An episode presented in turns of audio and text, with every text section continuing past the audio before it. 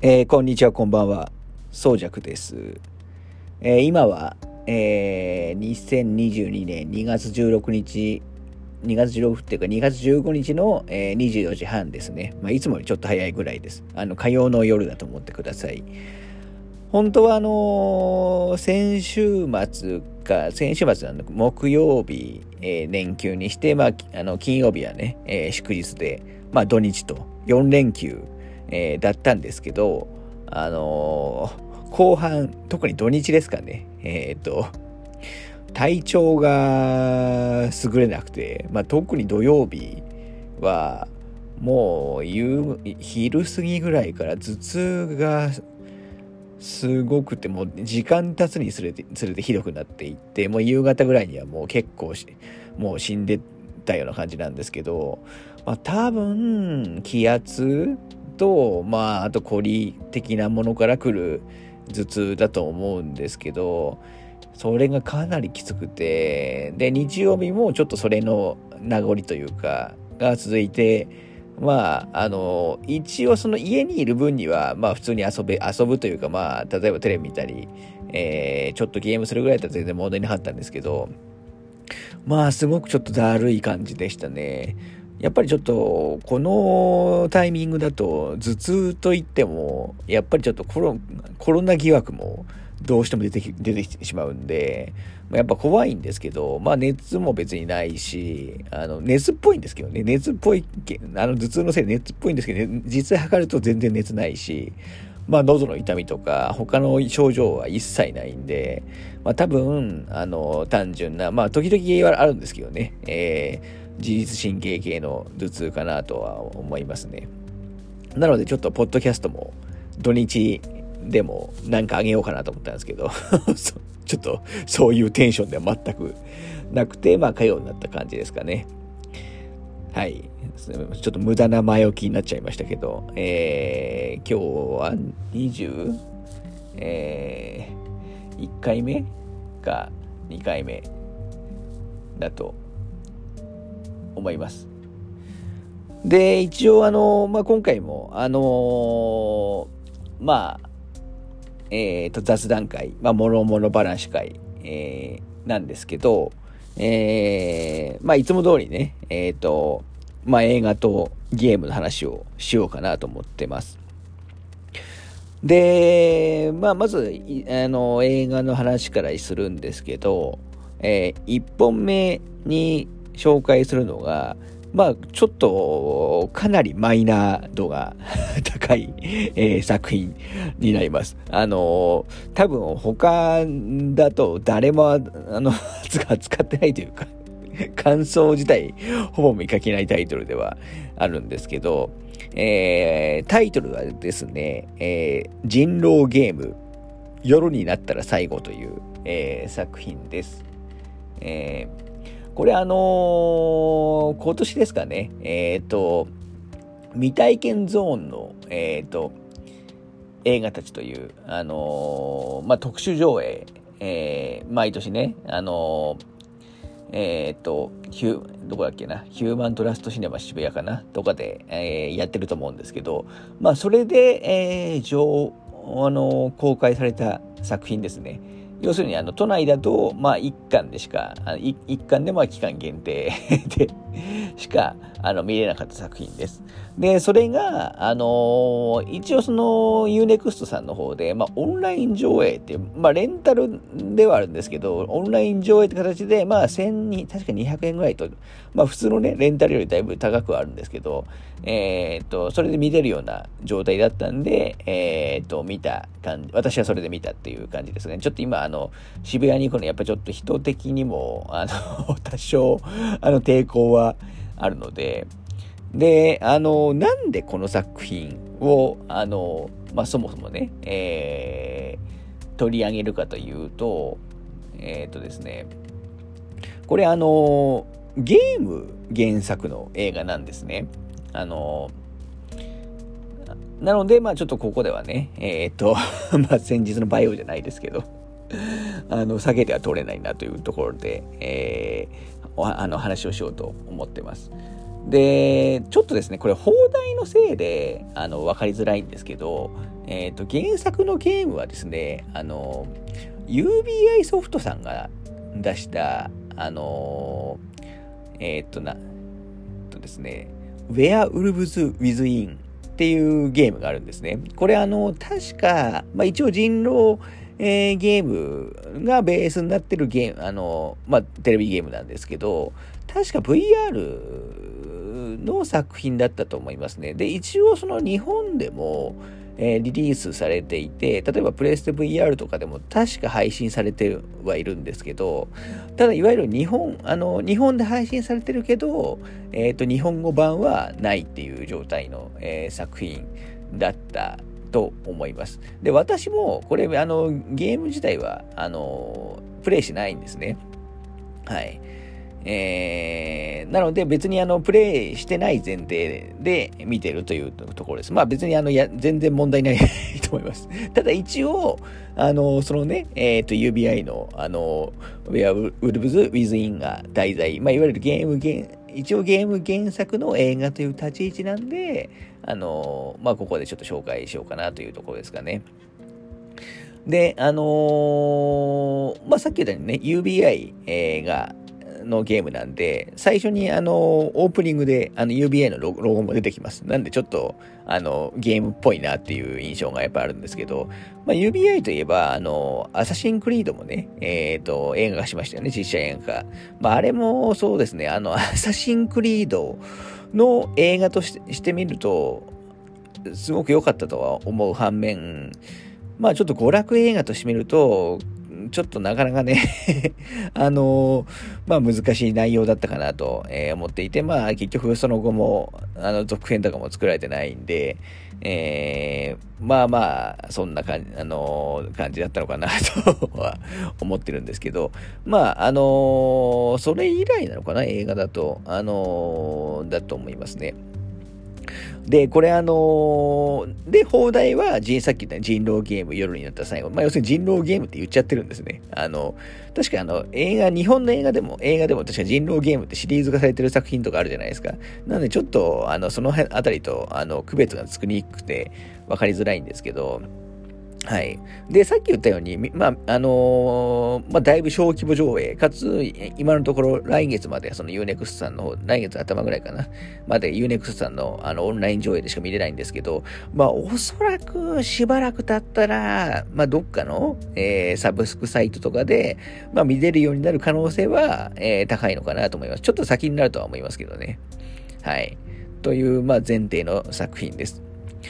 で、あのー、まあ、内容の感想ではあるんですけど、あのー、まあ、あんまり 面白く は、えー、なかったですかね。作り自体はすごくしっかりしていて、あの、安っぽさとかは全然ないです。いわゆるその、えっ、ー、と、ななんていうんですかね。えー、まあ別に CG とかバリバリ使うような作品でもないですし、あの、まあ雪山はね、雪、山じゃないや。まあ、あのーまあ、周り雪が積もってるような村が舞台の、あの、えー、なんですけど、まあそこも、あの、いい感じでしたし、あの、キャストはまあ、あの、そんなに有名な方とかは、あの、いないので、まあ逆に、あの、感情移入しやすいとは思います。はい。で、まあ、で作りはしっかりしてはいるんですけど、まあ、話がね、やっぱりちょっとそもそも面白く、あの、まあ、あんまり 面白くなかったなっていうのがあって、まあ、どうしても、あの、タイトル的に、まあ、人狼ゲームって聞くと、の関係の作品っていうと、やっぱり駆け引きとか、あの、誰が人狼なのかっていうのとか、あの、まあ、な、まあ、なんですか、まあ、人間関係の、その、機微というか、まあ、そのあたりがやっぱり見どころだと思うんですね。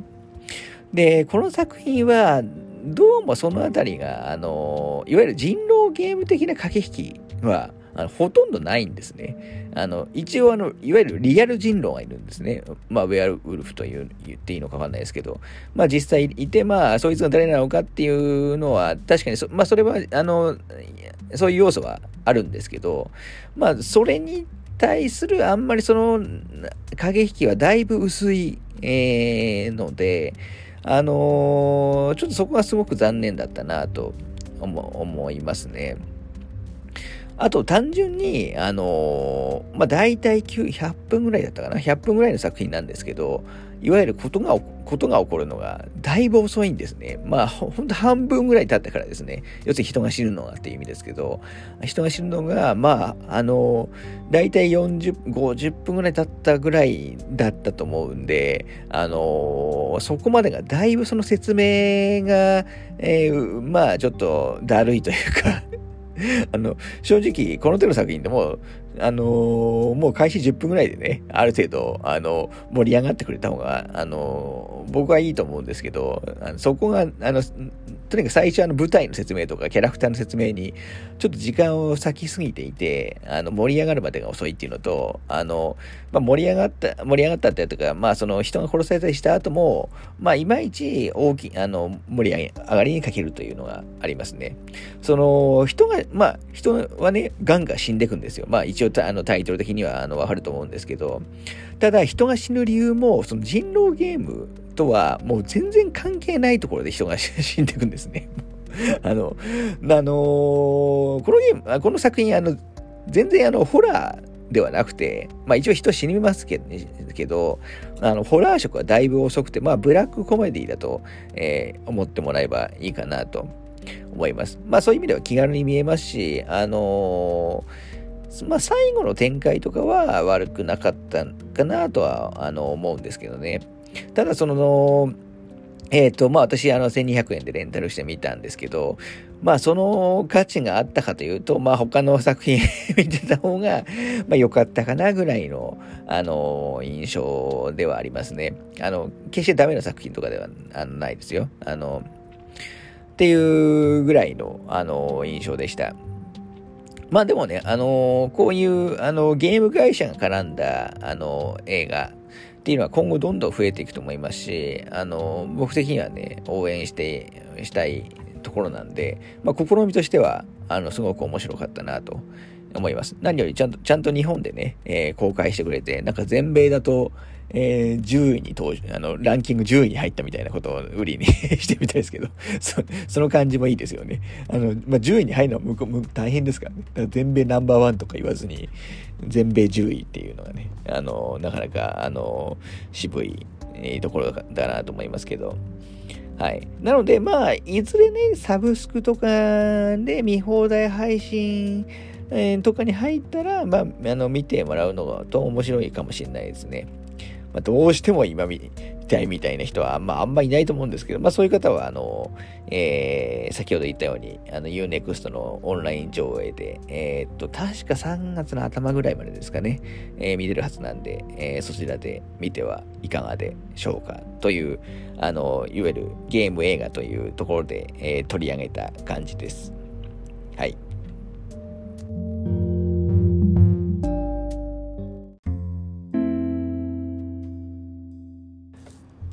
はい。えーと、ではですね、まあ映画はもう一本ぐらい、えー、紹介しようかなと思うんですけど、あのー、まあ、前回のね、えー、この、えー、雑談会で、あの、ディズニープラスにね、再加入したという話をしたんですけど、まあ、ちょっとまたディズニープラスの、で見れる作品を、あのまあ、ピックアップしたいと思います。で、実際見たやつですね。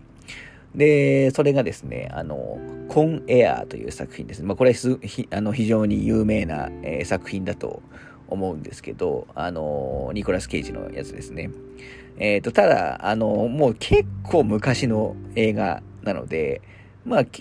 まあ知らない人もね、もう今はいるのかなと、えー、思うので、ちょっと改めて、えー、ここで話をしたいなというところなんですね。で、私自身も、あのー、当時、まあ、これ公開が97年なんですね。日本、あの、まあアメリカ、日本でも同じですけど、97年公開で、まあ確か何度か、僕地上波で映画見ないんであれなんですけど、何度か確かあの、えっ、ー、と、地上波の方でもね、えー、放送されてる作品だと思います。で、私は映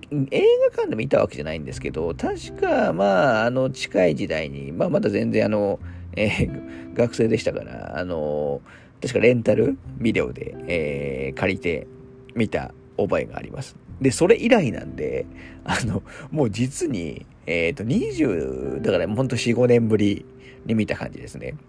で、内容、それだけ開くと、もう、要するに四半世紀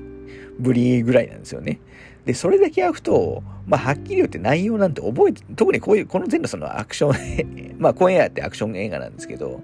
あのー、それだけ開くと、あのー、もう基本的にな、全く覚えてないじゃないですか。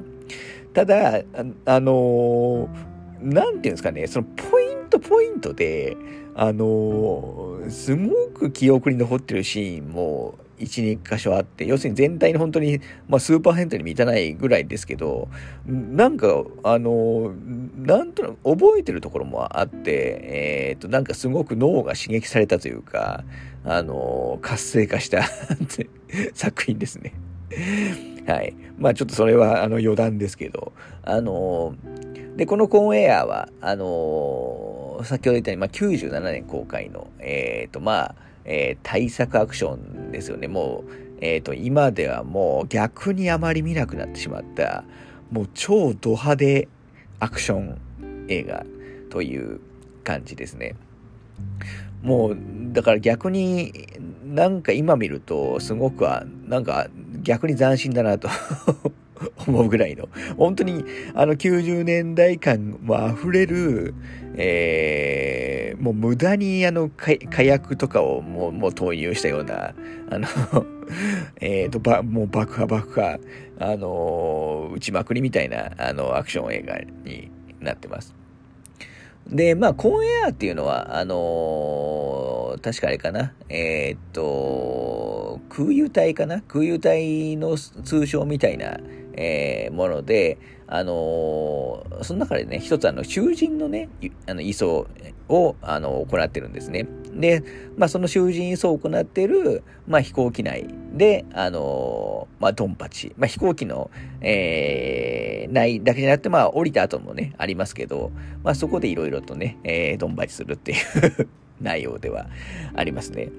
で、あの主演はあのニコラス・ケイジ。まあ当時も本当全盛期中の全盛期だと思うんですけど、ニコラス・ケイジで、まあニコラス・ケイジ主人、演じる、まあ主人公のあのポーっていう主人公なんですけど、まあポーがそのつ、あの、妻がね、えっ、と、確か酔っ払いかなんかに絡まれて、えっ、ー、と、襲われてたところを、まあ助けようとして、その相手を、まあ、あの、殺してしまうんですね。まあ、要するにその、まあ、正当防衛なんですけど、まあ、それであの、刑務所に、えー、入ることに、えー、なってしまって、えー、で、まあ、もちろん、も、も、まあ、模範囚的なね、えー、感じで、えー、仮釈放されて、まあ、家族のもとに、えー、戻るんですけど、まあ、その家族のもとに戻るときに乗った飛行機が、ま、まさにその、えっ、ー、と、なんで、まあ、囚人移送の、えー、移送機で、まあ、そこにもう凶悪犯が いっぱい 集められたっていう、あのー、設定なんですね。で、まあ、その中で、まあ、あの、もちろんね、ニコラス・ケイジ演じるポーは家族、あの、もう、もう、えっ、ー、と、刑期満了、満了とは言わないですけど、あの、まあ、仮釈放されるわけですし、家族に会いたいんで、もちろんそんなにトラブルに巻き込まれたくないわけですよね。で、それで、あの、その悪い奴らと、まあ、戦っていくという、あの、まあ、ある意味典型的なね、えー、アクション映画になってます。で、キャラクター数もだいぶ多いですね。あのーえっ、ー、と、まあ、囚人側もいますし、まあ、いわゆる刑事的なね、えー、役割を持った、あの、キャラクターとか、まあ、あの、いくつか視点で、の視点で話が展開されていくっていう感じです。まあ、ニコラス・ケイジ以外だと、まあ、ジョン・キューザックとか、ジョン・マルコビッチとか、あの、もう、激渋な方々が、あの、出てる、えー、感じです。で、まあ、特に、えー、で、まあ、いろいろね、いろんな要素があるんですけど、まあ、やっぱり特にぶっ飛んでると思うのが、やっぱりもうだいぶサインクライマックスの、あの街中のね、あんまり詳しくは言わないですけど、街中のシーンとか もうちょっと、いくらなんでもやりすぎだろうっていうぐらい、あの、あの、やってるんで、えー、もうあれなんですよね。あの、周りの迷惑とかが一切その、えー、考慮されてないというか、何人巻き込まれて死んでるんだっていうのが全然描かれてもちろんないんですけど、それを考えると、まあ、ものすごくゾッとする作品では、えー、ありますね。確かこれ、えっと、ラジー賞かな、えー、まあ、いわゆるゴールデンラズベリー賞で、えー、っと、ちょっとえー、ゴールデンラズベリー賞で、この時の回の、えー、最低人命軽視と公共物破壊しまくり作品賞に、えー、輝いてますから、まあそんなまあ、まあ、ラジー賞にも、まあそういう分野でね、入っちゃうっていうぐらいの作品です。逆に言うと、もうそういうの関係なしの、まあ、あの、ド派手アクション映画だと思ってください。はい。えー、っと、もうこれは本当単純に面白いですね。で、ニコラス・ケイジも、確かこの作品ってあの、ザ・ロックとフェイスオフっていう、まあ、あの、ニコラス・ケイジ作品の中でも、あの、人気で、かつ、えー、知名度が高い作品あると思うんですけど、その間の作品ですね。で、今言ったザ・ロックとかフェイスオフも、あの、ディズニープラスで確か両方あの見れるはずなんで、まあ、あのー、ニコラス・ケイジのね、えー、作品、ちょっと最近足りてないなって人は、もうこの辺りの作品を、えー、ぜひ見てもらうと、あのー、遠くに一番、あのー、えー、に、油が乗ってる頃の、えー、刑事さんが見れるんで、えー、いいのかなと 思いますね。はい。で、えっと、これ、び、えっと、これ監督はあの、サイモン・ウエスト、えー、さんなんですけど、これがあの、実は監督デビュー作なんですよね。どんまあ、もともとなんか、えっ、ー、と、コマーシャルとか、ミュージックビデオとか作成された方なんですけど、もういきなりこんな、なんかすごいバジェットの作品担当してす、すげえなと 思いましたけど、で、まあ、サイモン・ウエストさんは、えー、その後、まあ、あの、ブラック・フォーク・ダウンとか、あとエクスペンダブルズだと2とかですかね、えー、の監督をされて、まあ、アクション映画の、あのー、をずっと作られてる、まあ、主にアクション映画を作られてくる方ですよね。で、せっかくちょっとサイモン・ウエストさんの話が出たんで、ちょっとついでにしておくと、あの、一番最新作、え、サイモン・ウエスト監督一番最新作、あの、ボルケーノ・パークという、えー、作品があるんですね。これ、日本だと一昨年かな。えー、っと、日本公開去年か一昨年だと思うんですけど、まあ、僕は演歌に行ったんですけど、あの、ボルケーノパークっていう、その、作品があって、これあの、えー、っと、まあ、いわゆる中国、中国資本ですから、まあ、中国の映画なんですね。監督はサイモン・ウエストさんですけど、で、これはあのー、まあ、タイトルからしてわかると思うんですけど、あのー、まあ、ディザスターパニックもので、まあ、噴火ものですよね。噴火もののディザスターパニック。まあ、リゾート地、あのー、が噴火に襲われて、まあ、ワイワイキャーキャーするっていう作品なんですけど、これあの、僕、私結構好きな作品でして、あの、これが、どうやら、えっと、今月だったかな？今月後半、多分もうすぐじゃないかと思うんですけど、確か Amazon プライムの方で見放題配信されるみたいなんですね。えー、なので、あのー、まあ、まさにちょっとこれサブスクで見るにはすごく適した作品だと思うんで、もう平日のね、えっ、ー、と、夜寝る前とかに見て、あのー、気分が良くなるディザスター映画なので ちょっと Amazon プライム入ってる人また多いと思うんで、えー、いかがでしょうかというところですね。あの、やっぱりコーンエアーからの、えっ、と、やっぱ流れで、やっぱサイモン・ウエスト流のド派手な、あの、演出、アクションは見てますので、えー、そのあたりは、あの、えー、では満足できるかなというところですかね。はい。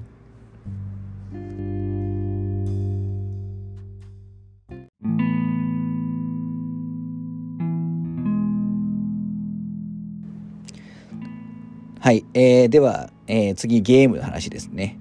えっ、ー、と、前回の雑談会で話した、確か前回でしたよね。ホライゾンゼロドーン。えっ、ー、と、まあ、70時間ぐらいやったっていう話をしたと思うんですけど、まあ、それはもうコンプリートしたので、その後に、えっ、ー、と、やっていた、えー、タイトルが、えっ、とですね、任天堂スイッチで出た、あの、ワールズエンドクラブという、え作品です。これはまあ去年ですかね、リリースされたのは去年の5月、えー、にリリースされた作品で、まあスイッチ以外だと、あの、アップルアーケードで出てる感じですね。まあコンシューマーだと、まあ今のところスイッチだけっていうえー、感じです。本来だったら私これあの発売日に、えー、買うような、私にとっては発売日に買うようなゲームなんですけど、あのー、まあ、他機種にね、移植されるかなと思ってて 結局、まあ、しばらく待って出なかったんで、あの、スイッチ版をやった感じですね。私、あの、マルチプラットフォームの、えー、ソフトについては、まあ、極力、まあ、あのプレ、プレステ版をやるようにしていて、まあ、なぜかというと、まあ、スペック的なところもあるんですけど、あの、いわゆるトロフィーとかね、えー、集めるのがすごく好きなんで いわゆるサードパーティーのね、えっ、ー、と、まあ、スイッチでも任天堂のソフトとかとかだったらもう、あの、ど他でもちろん出ないんで、あの、発売日にもう普通に買う欲しいやつはすぐ買うんですけど、サードパーティーのあのソフトとかだったら、あのしばらくあの待って移植されなかったら買うっていうパターンが、えー、多いですね。で、ワールドエンドクラブも、まあ、その流れで買ったという感じです。で、まあこれどういう作品か、えー、という前に、えー、っと、まあなぜそもそも私この作品やる、まあこれある意味新作、新作というか、いわゆる既存の作品じゃなくて、いわゆる新規タイトルなんですけど、まあ、なんでね、もともとそもそも興味ああのあったかというと、えっ、ー、と、まあ、メインのね、えっ、ー、と、ディレクター、まあ、シナリオ、あのー、とディレクターを担当されている、あの内越幸太郎さんっていう、え方がいらっしゃるんですね。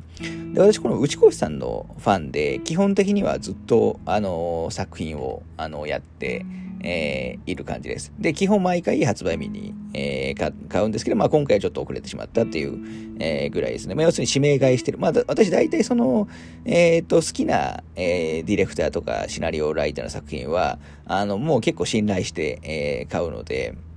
まあこの作品も、えー、そういう流れの、えー、一本台っていう感じです。で、まあ、あの、内越さんはね、あの、まあ、ゲーム好きな人だったら、あの、ご存知だと思うんですけど、まあ、有名な作品だと、まあ、インフィニティシリーズですかね、キッド、キッド時代にやったインフィニティシリーズ、あの、まあ、ネバーセブンとか、まあ、一番有名なのはエバーセブンティーンですかね。えっ、ー、と、リメンバーイレブンとか、まあ、あの、いわゆるインフィニティシリーズとか、あとあのーえっ、ー、と、有名なのは極限脱出シリーズ。まあ、ゼロエスケープシリーズですよね。極限脱出9時間クリーン9の扉と、えっ、ー、と、善人死亡です。えー、時のジレンマっていう極限脱出、えー、3部作があるんですけど、まあ、この、あのー、まあ、ディレクター兼シナリオをやってるのも、あの、内越さんになります。で、私この辺の作品も好きで、もちろん全部やってます。特にあの、極限脱出シリーズに関しては、まあ、日本でもまあ、えっ、ー、と、アドベンチャー好きな人だったらね、やってると思いますけど、まあ特に海外人気がすごく高くて、まあ続いてるって感じ、まあ3作も続いたって感じですかね。で、最近の作品だと、まあ、あのー、2019年に出た、あの、アイ・ソムニウムファイルという、えー、作品で、まあ、これもあのー、えっ、と、まあ、アドベンチャーと言ってもいいと思うんです。これもディレクターとシナリオを書いてて、で、この作品については、えっ、と、今年の6月に、え続編も出る予定です。まあ、これは、あの、発売日に買います。ちゃんとはい。で、まあ、その間に出た作品ですね。今回のワールズ・エンド・クラブは。はい。っていう前提で、あのー、なんで今言ったような作品、まあ、内越さんの作品で、えー、好きな作品がある方は、あのー、まあ、前提としてね、えっ、と、えまあ、今のね、やった方であれば、大体どういうシナリオを書くかかっていうのは、なんとなく、あのもうわかるとは思うので、えその辺の作品が好きな方には、まず大前提として、えお勧めできるっていう、え感じですね。で、一応この作品については、内子さん以外にも実はディレクターの方が一応2人入ってて、あのー、まあ、えっ、ー、と、有名な、まあ、弾丸論破シリーズの小高さんですね。小高さんと、あと、あの、中澤匠さん。まあ、この後、この2人もね、あの、まあ、アドベン、まあ、ちょっと、あんまり具体的には話さないですけど、まあ、アドベン、特にね、あの、テキストアドベンチャー好きな方だったら、まあ、名前は、えー、知ってる方だなと思いますね。で、そもそも内越さん自体が、えー、っと、まあ、弾丸論破シリーズのね、小高さんって、まあ、独立して、あの、東京ゲームズっていう会社を、あの、作られたんですけど、まあ、内越さんもそこに一緒に、えー、会社作って、まあ、共同、あの、で、えー、なんていうんですかね、えー、まあ、創業したような会社ですね、東京ゲーム。で、なんで、この、あのえっ、ー、と、ワールズエンドクラブについては、えー、制作には東京ゲームズと、あと、グランディングっていう会社が、えー、メインで、えー、作ってるって感じです。まあ、グランディングっていう会社は、まあ、最近だと、あの、スペースチャンネル5の VR の作品とかを作ってる、えー、会社ですかね。まだめちゃくちゃ対策とかをやってるような会社ではないですよね。はい。まあ、あの、座組としては、えー、そんな、えー、ところだと思ってください。で、まあ、この作品、どういう、まあ、このワールドエンドクラブ、まあ、どういうゲームかというと、えー、っと、まあ、今言ったように、まあ、内越さんがシナリオディレクター務めてるんで、まあ、基本はやっぱり、あのストーリーを追うことが主軸の作品です。で、まあ、一番の魅力はやっぱりストーリーです。あのまあ、かつ、まあ、キャラクターもね、えっ、ー、と、まあ、基本的には、あの少年少女、えー、12人かな、なんですけど、まあ、あのキャラクターと、えっ、ー、と、ストーリーに、あのところに、まあ、魅力がね、えー、集中しているような作品だと、えー、思ってもらえばと思います。で、基本的にはボイスもあのありで、まあ、あの話を、えー、追っていくっていう、えー、流れです。でも一応分岐もあのあったりするんですけど、まあ、最終的には基本どの分岐もあのいけるようになるんで、まあ、その辺はね、ある意味テキストアドベンチャーと近いところはありありますけど、はい。で、基本的には、あの、前編にわたって、えっ、ー、と、サイドビューっていう、サイドビューでいいのかな？えっ、ー、と、まあ横、横スクロール的な画面に、えー、なることが多いです。で、この作品は、まあ、あの、基本的にはさっき言ったように、あの、ストーリーを追うことが主軸の作品ではあるんですけど、まあ、その合間というか、あの、に、いわゆるアクションステージみたいなやつはあるんですね。いわゆる 2D の横スクロールのアクションステージがあって、まあ、パズル要素が、えー、っと、強い、まあ、アクションですかね、あのー、ステージがあります。まあ、打ち越したのゲームって、まあ、そういう要素も結構あったりも、あのするんですけど、要するにただ読み進めていくだけではなくて、えっ、ー、と、まあ、操作がね、具体的な操作が必要な、えー、ステージもあのあると思ってください。で、まあ、アクションについては別にアクションのうまさが別に求められるような内容じゃなくて、あの、ではないです。あの、誰でもできるような感じになってます。まあちょっとね、あの、ある意味死にゲーではあるんですけどね、知らなきゃ死ぬよっていうところではあるんですけど、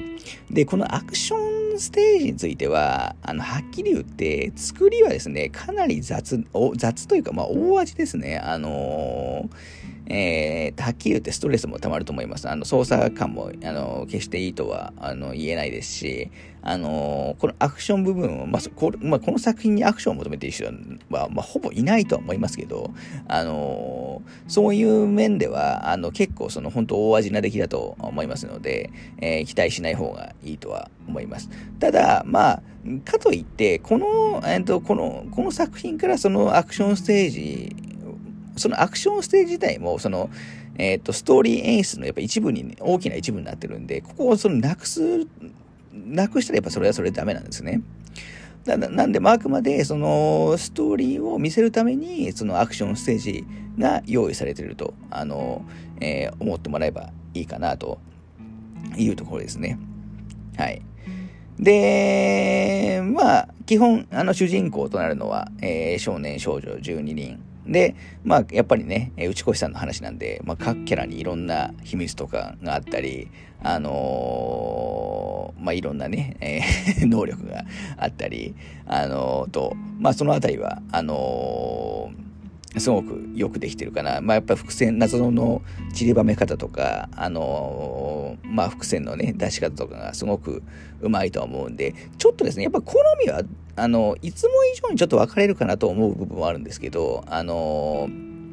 基本的に、あの、内越さんの過去の作品が好きな、えー、方であれば、いわゆる、S、なんていうんですかね、まあ、適度な SF 要素、まあ、メタ要素もありますよね、まあ、まあ、毎回。あの、そういう、あと、まあ、なんていうんですかね、全体を通して、えっ、ー、と、大きな謎があって、まあ、そそういうのを、あの、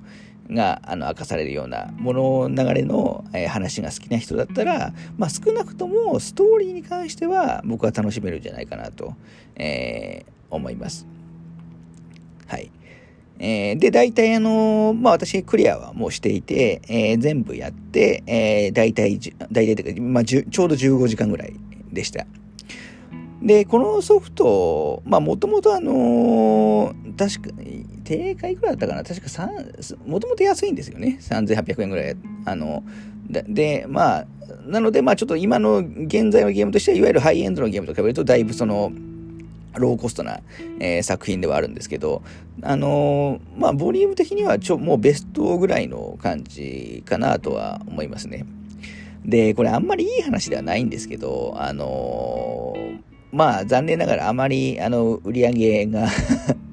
もうよくなか、なくて、特にパッケージ版については、あのー、すごく今安く売られてしまってる、えー、感じです。私も新品で最近買ったんですけど、まあ、千数百円ぐらい、えー、で、新品を、あの、買えが買えたような感じです。まあ、本当はちょっと僕ちゃんと買いたいくはあるんで、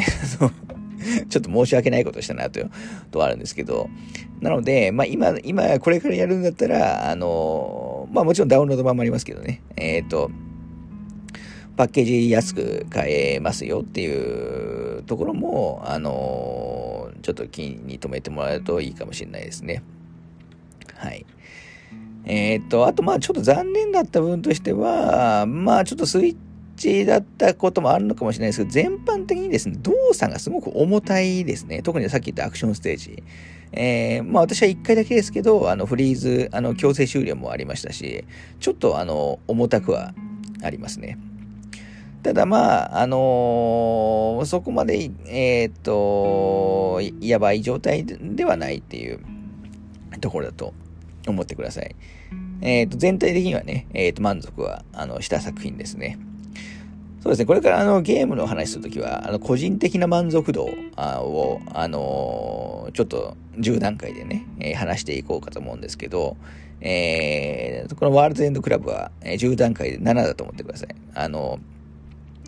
基本的に、まあ、7以上はやってよかった、面白かったっていう、えー、位置づけです。あの6はまあ普通かなっていうところで、まあ、な、あの、7はやってよかった。8は、あの、もうかなりよかった。9はもう大満足。10はもう年にもう1本ぐらい、日本のもうマスターピースですよね。ぐらいのイメージで。なんでまあ全然あの7って全然いい、あの、ものだと思って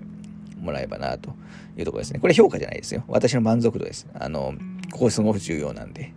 ちなみに先日やったあのホライゾンゼロトーンは、まあそれで言うと、まあ9とかですかね。はい。で、まあ、内子さんのね、えー、作品としては、あ、あの冒頭で言ったように、えっ、ー、と、6月に、えー、アイ・ソムリウム・ファイルの続編がリリースされるんで、これはもう、あの、確実に、えー、発売日に買うつもりです。はい。そんなところですかね。あのー、なので、スイッチで、あの、ストーリー性が、えー、強いゲーム。まあ、特に大体15時間前後で終わるようなものをやるっていう人には、えー、全然おすすめかなと思います。ただ、あの、アクション面には、えー、期待しないでくださいと。あのー、ストーリー重視な、えー、ゲームがやりたい方はいかがでしょうかというところですね。はい。本当はね、ネタバレの話もしたいんですよ。この作品、とにかく、あのー、もう、話の内容は、もう何て言うんですかね、えっと、ネタバレありきで話さないと、あの、もう展開が結構怒涛な感じなので、まあちょっと冒頭だけ話しても大丈夫かな。まあ冒頭はね、あの、えっ、ー、と、まあ、いわゆるデスゲーム的なものが始まるんですね。この、ポッドキャストデスゲームっていうワードやたら出してるような気がしますけど、この、このワールドエンドクラブも、まあ、小高さんの、例えばその、内越さんもさ、あの、代表作のね、えっ、ー、と、極限脱出シリーズ、ゼロエスケープシリーズって、まあ、基本デスゲームのゲームですし、まあ、小高さんのね、共同ディレクターの小高さんの、あの、もう、弾丸論破って、まあ、基本的にデスゲームじゃないですか。なので、この作品も、あのー、冒頭ではデスゲームが始まって、まあ、そういうゲームだと、まあ、見せかけるんですね。ただ、実際は、違うっていうことが、もうこれはもう本当オープニングでわかるんで、えっ、と、要するに、まあユーザーをね、えっ、と、どんどん裏切っていくっていう、えー、作品に、えなっています。はい。テンポはすごくいいかなと思いますね。はい。以上ですかね、今日は。あのー、今週金曜日は、あのー、待望の、あのー、アンチャーテッドの映画が公開されますんで、そこでちょっと、あの、また感想会をやろうかなと思ってます。もうあの金曜日の夜のあの iMAX の、え、席は、えー、取りましたね。はい。あの、またその時に、えー、お会いしましょう。では、お疲れ様でした。